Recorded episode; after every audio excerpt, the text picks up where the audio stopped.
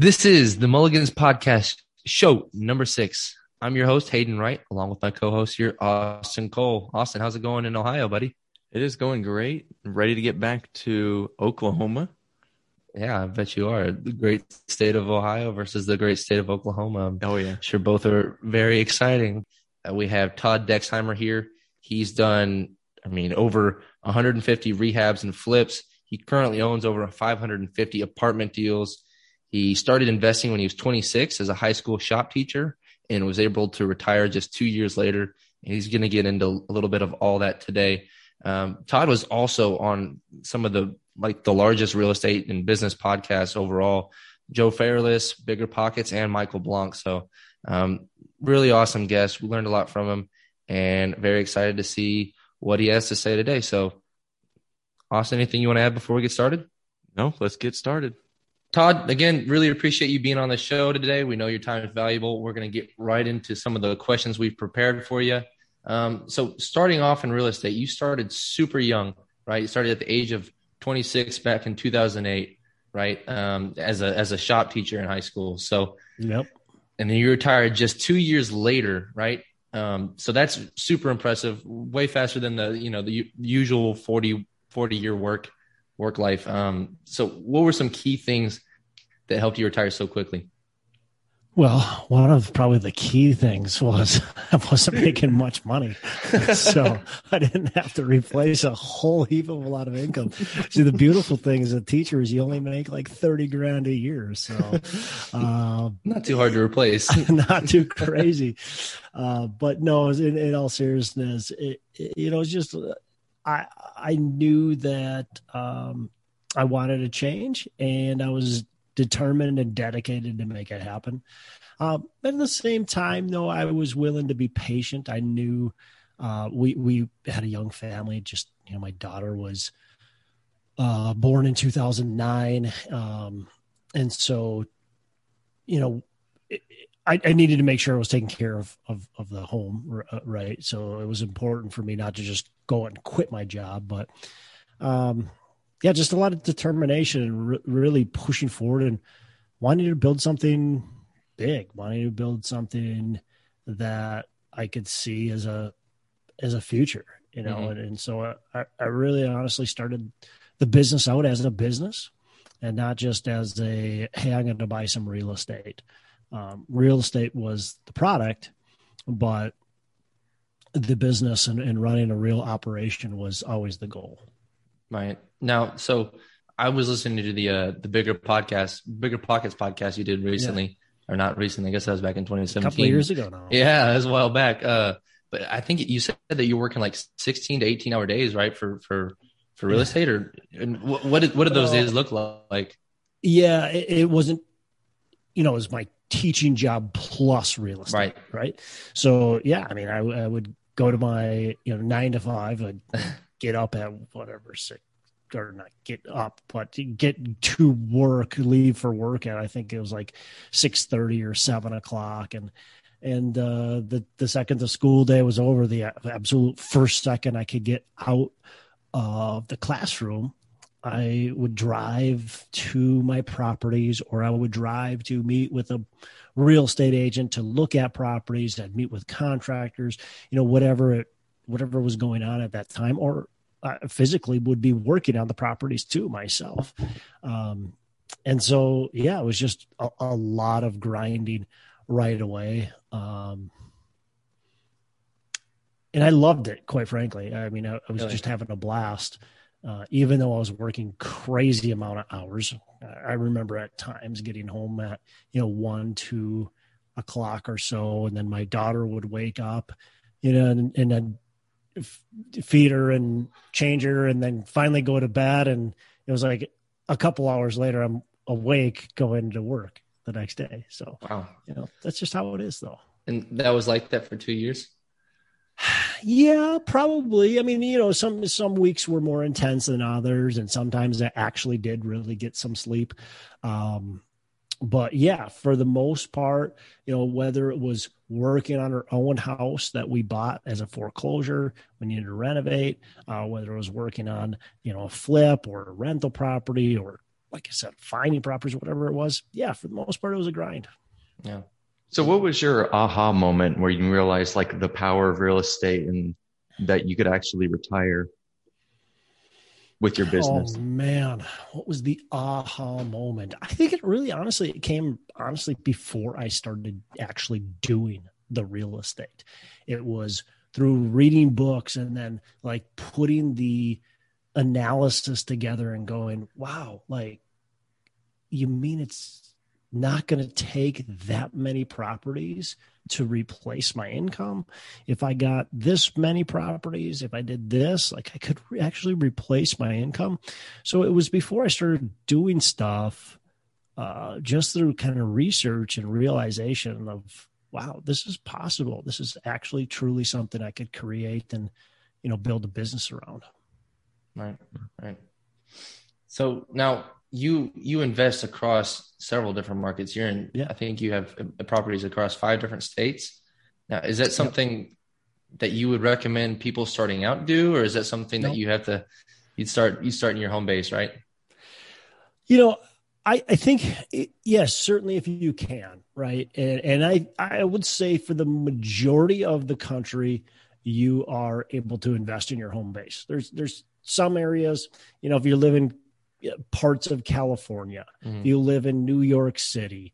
Um, you know, so there's there's a few exceptions to the rule, but I, would say for the most part, most people investing in your backyard makes way more sense, uh, especially when you first start, and even after you get some experience, it still likely makes the most amount of sense. So before you start to really explore other markets, truly, truly cross your own market off the list by doing your due diligence, by working hard at trying to get properties and exhausting that avenue. Uh, right. Because investing out of state, it just, it just, not that it's super hard, but it takes more. And especially if you're working a nine to five.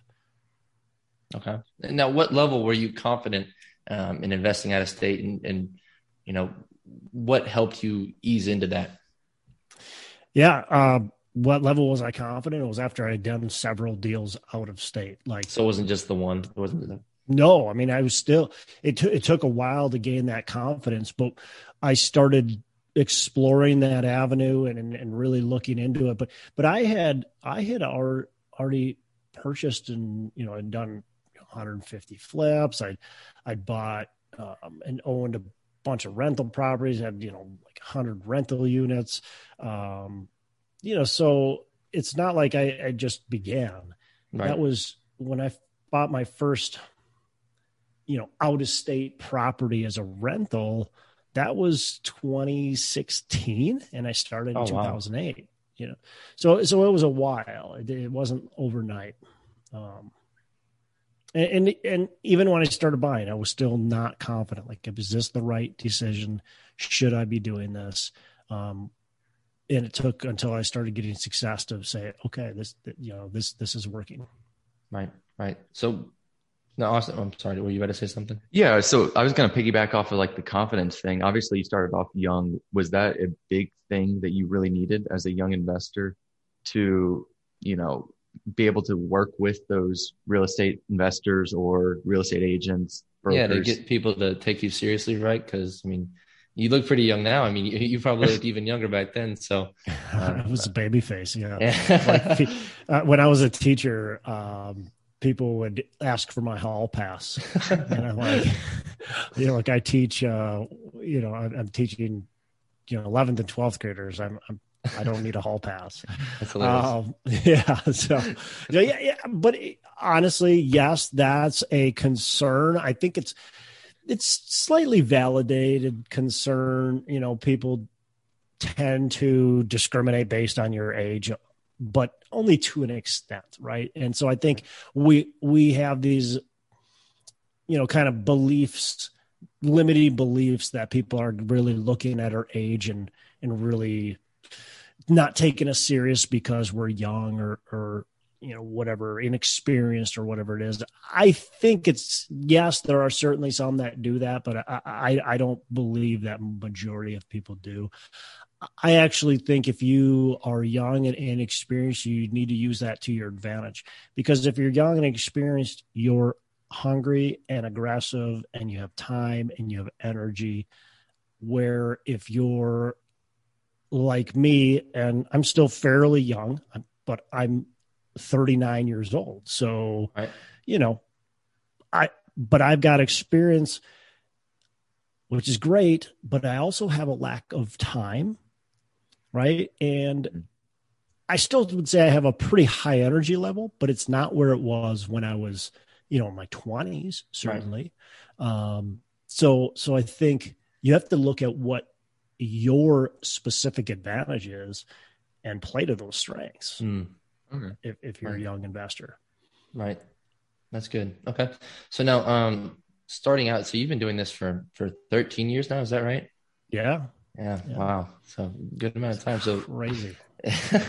So it feels so, like yesterday, honestly. Really? like, yeah, it just, it's crazy. It goes, Fast. that's the, like the old man in me going, oh, I remember that. so looking back on the 13 years investing, what was, what was, in your opinion, your biggest mistake and like how did you overcome that and what did you learn from it yeah there's there's been so many different ones and i could give you a lot of different things um I, you know i don't know that there's a biggest mistake but there's several things that i've done that i've really learned from one of the things um that's kind of my go-to is um didn't use attorneys i, mm. I didn't want to spend the money because they're expensive and why why would I need one, right? I trust people and they trust me. So why would I need attorneys?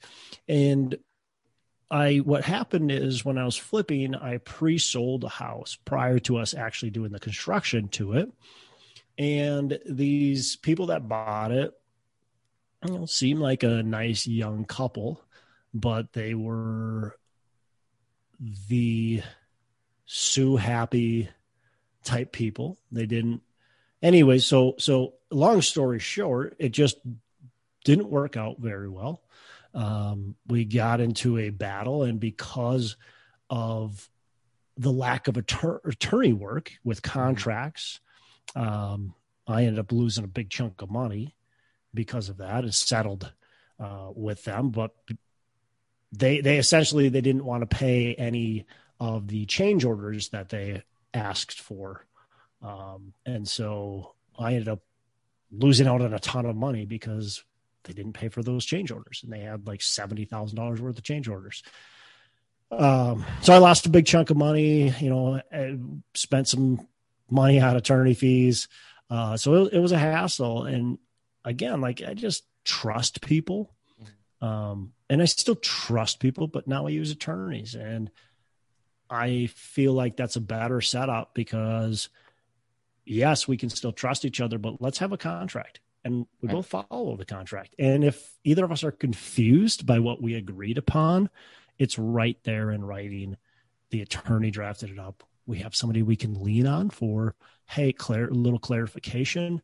Um, so, and we're doing it the right way. Right. So don't don't skimp on attorneys. I, I think that's that's really huge.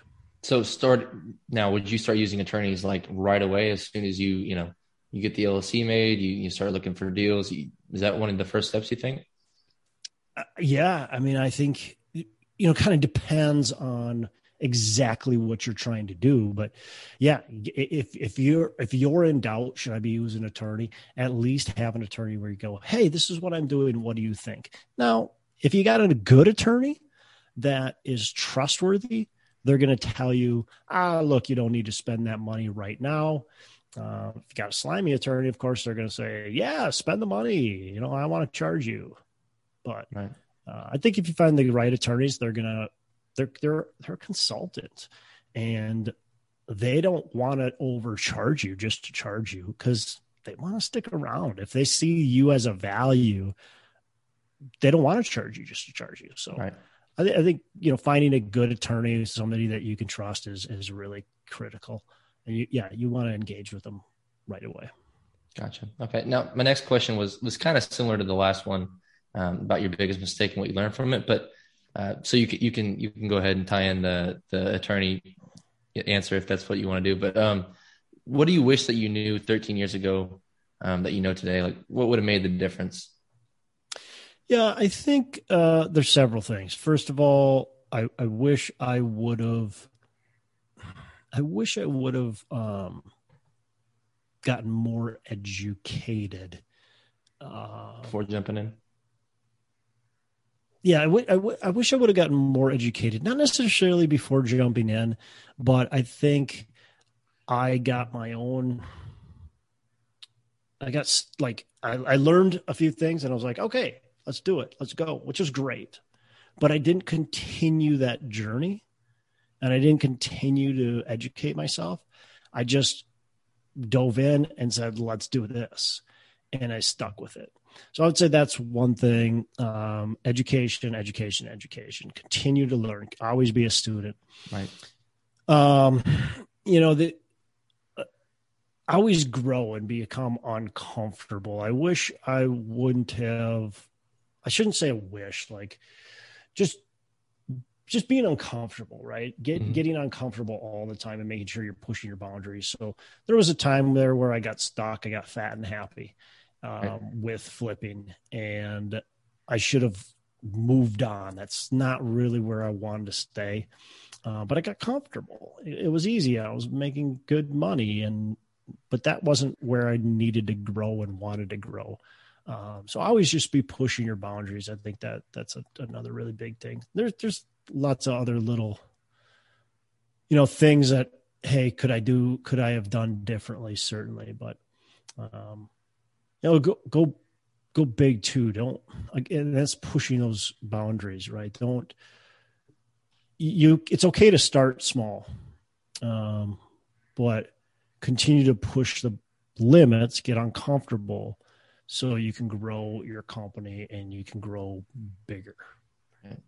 So part of growing bigger is obviously scaling up your company. What was mm-hmm. the uh, most important thing you learned in scaling your business, or uh, or somebody that's looking to scale their business? What would you give them as a piece of advice? Hiring people. Don't be scared to hire people.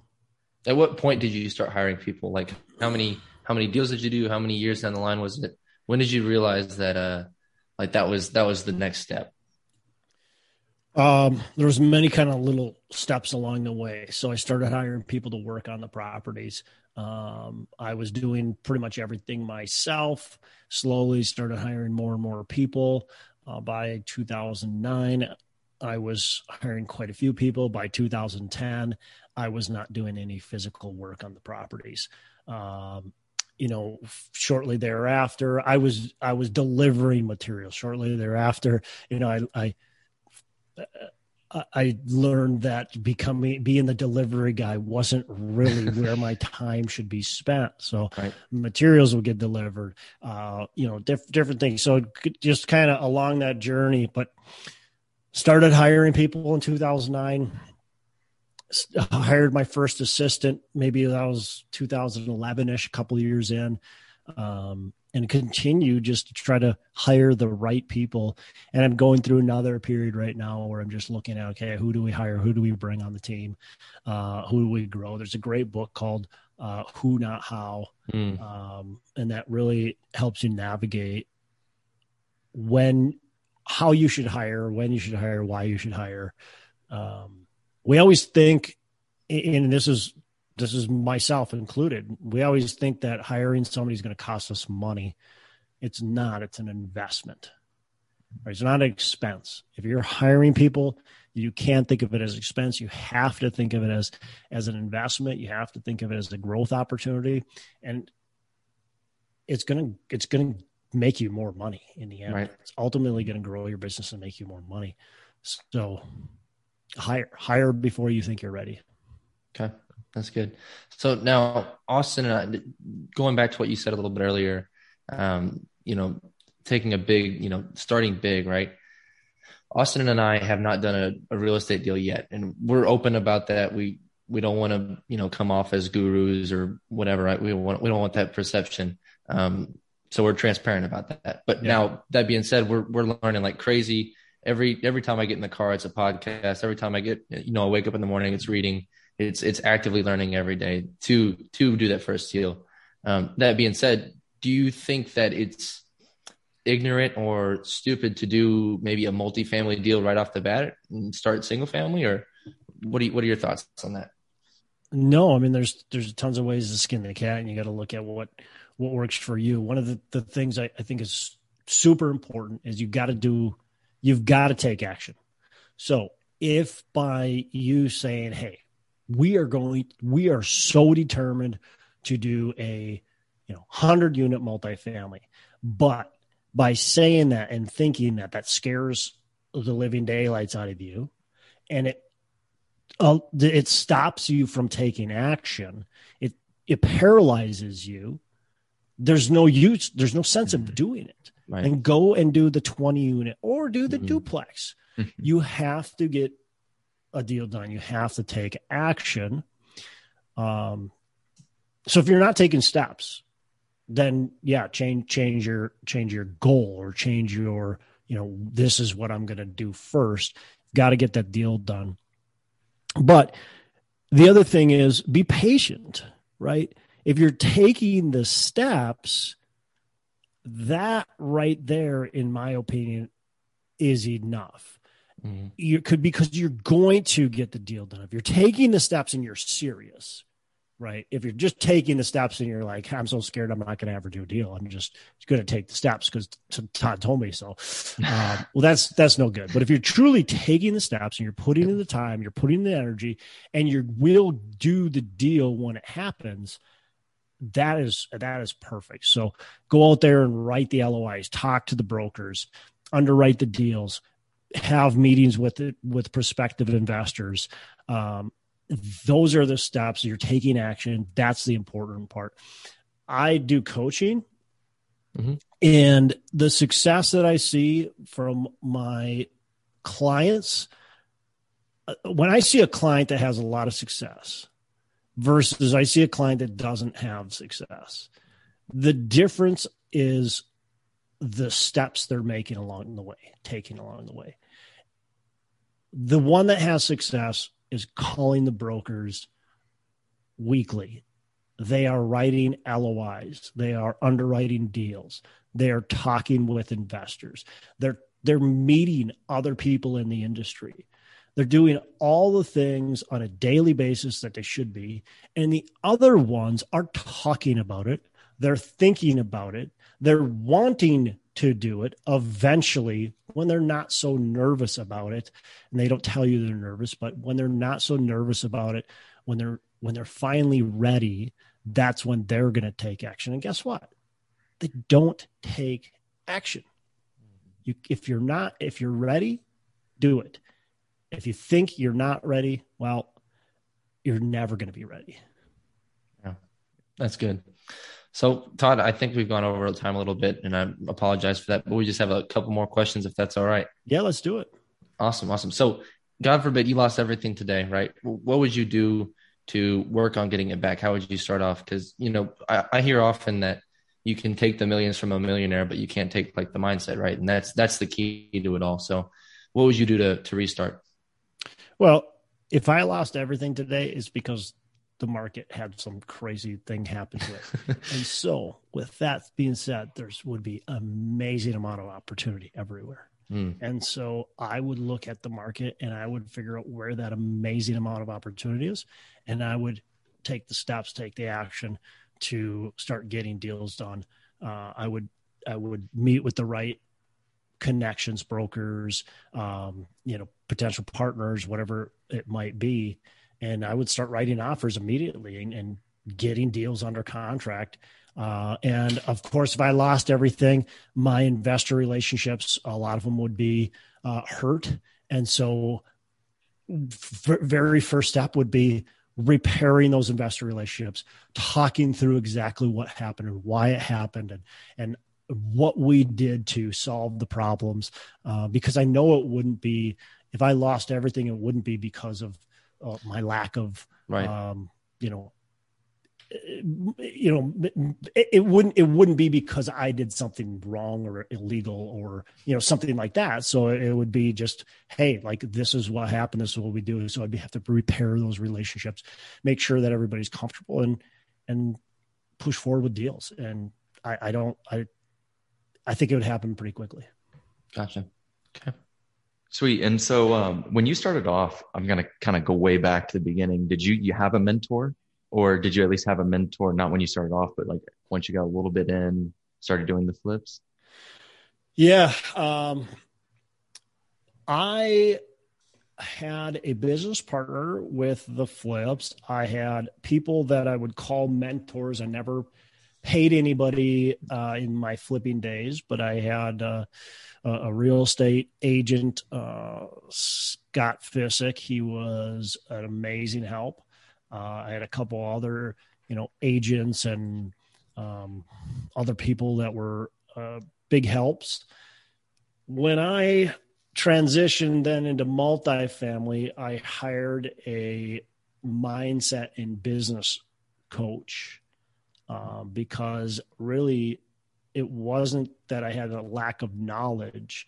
It was I had limited beliefs and I needed to have a paradigm shift.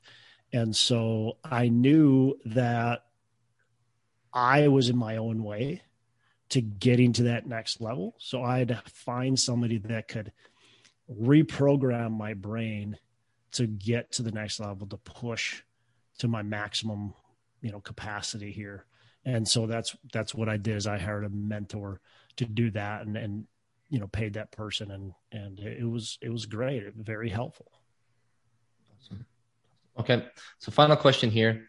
Um you know what, where can people learn more about you? Yeah. Um well thanks thanks for that.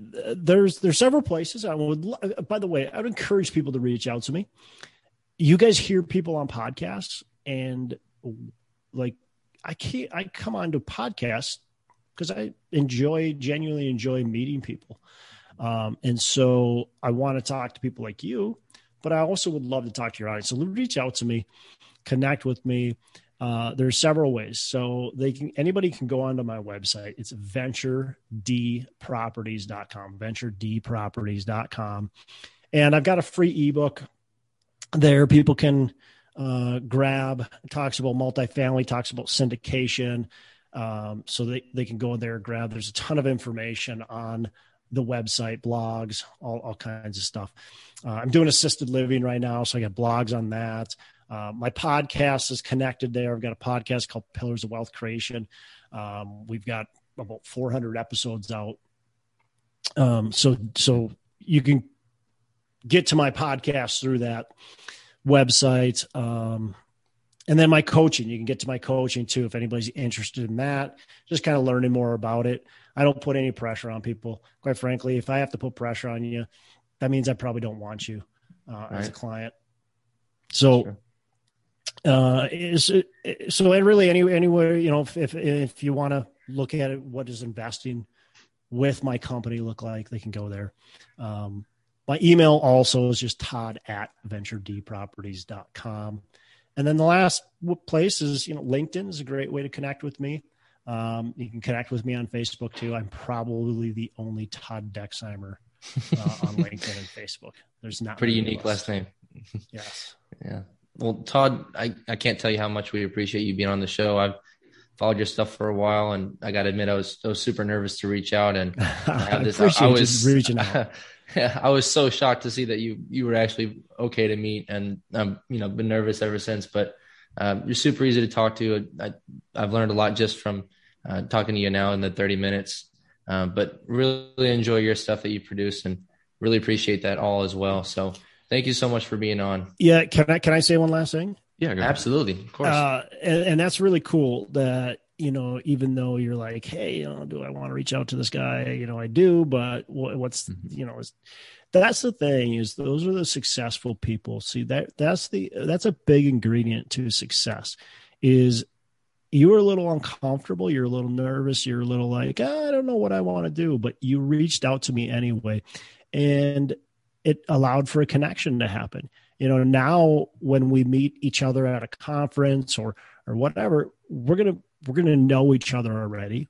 Right. Uh, hopefully, you've learned something, um, and hopefully, this has add value to you and your audience. Uh, and so it, it was a win all around. But the again, that, that's a success ingredient just to be willing to reach out to people. And uh, the cool thing with this industry is it's such a giving industry. There's so many people that want to watch other people succeed. And so I, I feel like there's just so much giving in this mm-hmm. industry and, and just not that much taking, you know, pe- people are willing to, to help each other out. And so that's really cool. So, so reach out. And that's why I said, like, look at your audience, like reach out to me. Just let's have a conversation. Awesome. Yeah, I, I, can tell you for a fact, this one guy, uh, our close friend Reed Zarni, he's definitely going to be reaching out to you. Uh, uh, so look for his message. But all right, uh, bring it on, Reed. Uh, he'll be stoked to hear that you said that in the, the podcast. But uh, uh, Todd, thanks again. I mean, super down to earth. I mean, really appreciate your time. Yeah, definitely, gentlemen. Thank you. Have a good day. Thanks, Todd. Thank you, Todd. So that was our show today with Todd Dexheimer. Todd, I mean, he's super generous guy, very down to earth. Um, and I can't believe he was willing to give us 30 minutes of his time uh, to just chat and answer any questions we had.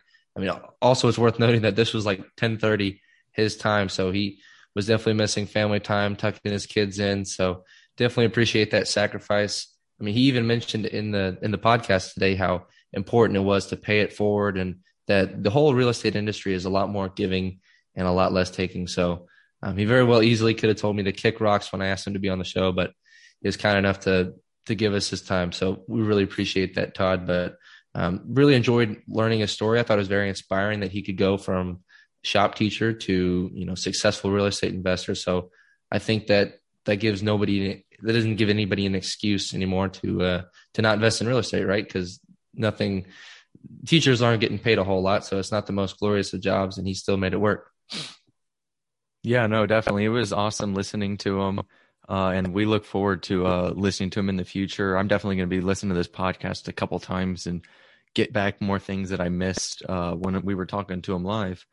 Uh, yeah, also, I mean, he, he definitely had a, a, bunch of good nuggets in there to to listen to and pull back that we might have missed because we were in the moment, you know, super engaged in the conversation, right? So, oh yeah, for sure, point. and definitely we're gonna get to talk to him more on October seventh and eighth at his real estate meetup, uh, where you can learn more about at www.northstarunlimited.live, and also make sure to go check out his website. It's called venturedproperties.com. So venturedproperties.com. And you can learn more about him and what his company does.